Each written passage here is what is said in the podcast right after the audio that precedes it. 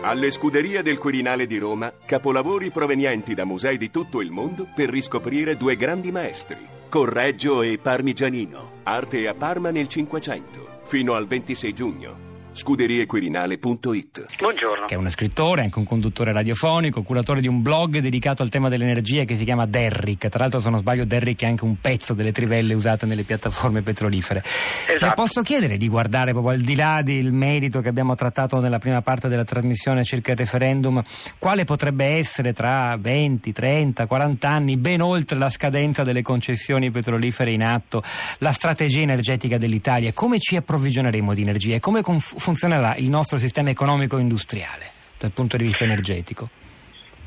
Io credo che la direzione di andare verso fonti di energia non fossili e a minore impatto ambientale è tracciata, l'ha tracciata l'Unione Europea, ha significato enormi investimenti, ne parlava prima Beuche. Direi che quella direzione ormai dall'Europa si è espansa, quindi il mondo sta andando in quella direzione e ci sta andando sia perché le fonti fossili a un certo punto finiranno, probabilmente tra molto tempo, ma a un certo punto finiranno, quindi diventeranno più costose, sia perché le esternalità e i danni ambientali ci sono.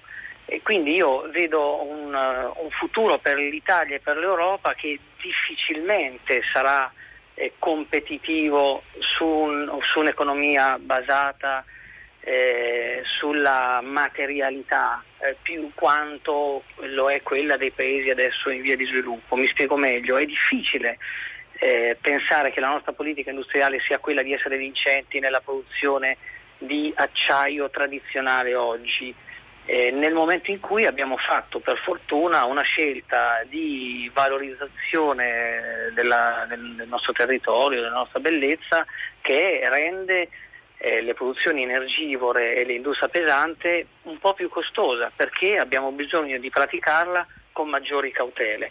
In questo senso io credo che se l'Europa vuole restare ricca, l'Italia vuole restare ricca tra 30 anni, è tra virgolette condannata ad essere innovativa e a fare le cose meglio e usando meglio le risorse. Questo richiede investimenti e probabilmente richiede anche di uscire prima dall'economia fossile. Pensiamo alla lotta ai cambiamenti climatici, no? L'Europa ha fatto con Kyoto una fuga in avanti che è stata costosa per il nostro sistema, tant'è che le aziende industriali che competono globalmente hanno giustamente fatto notare che questo e il fatto di dover pagare dei soldi per emettere CO2 li ha danneggiati rispetto ai loro competitor di un mercato globale. Questo è vero, c'è stato un danno di breve periodo, ma c'è stato anche un investimento, cioè il tentativo di far partire una conversione verso forme più sostenibili del nostro benessere che renda l'Europa o l'Italia sperabilmente prima nell'economia tra 30 anni. Michele Governatori, condividiamo questo auspicio, io la ringrazio, è stato breve e sintetico.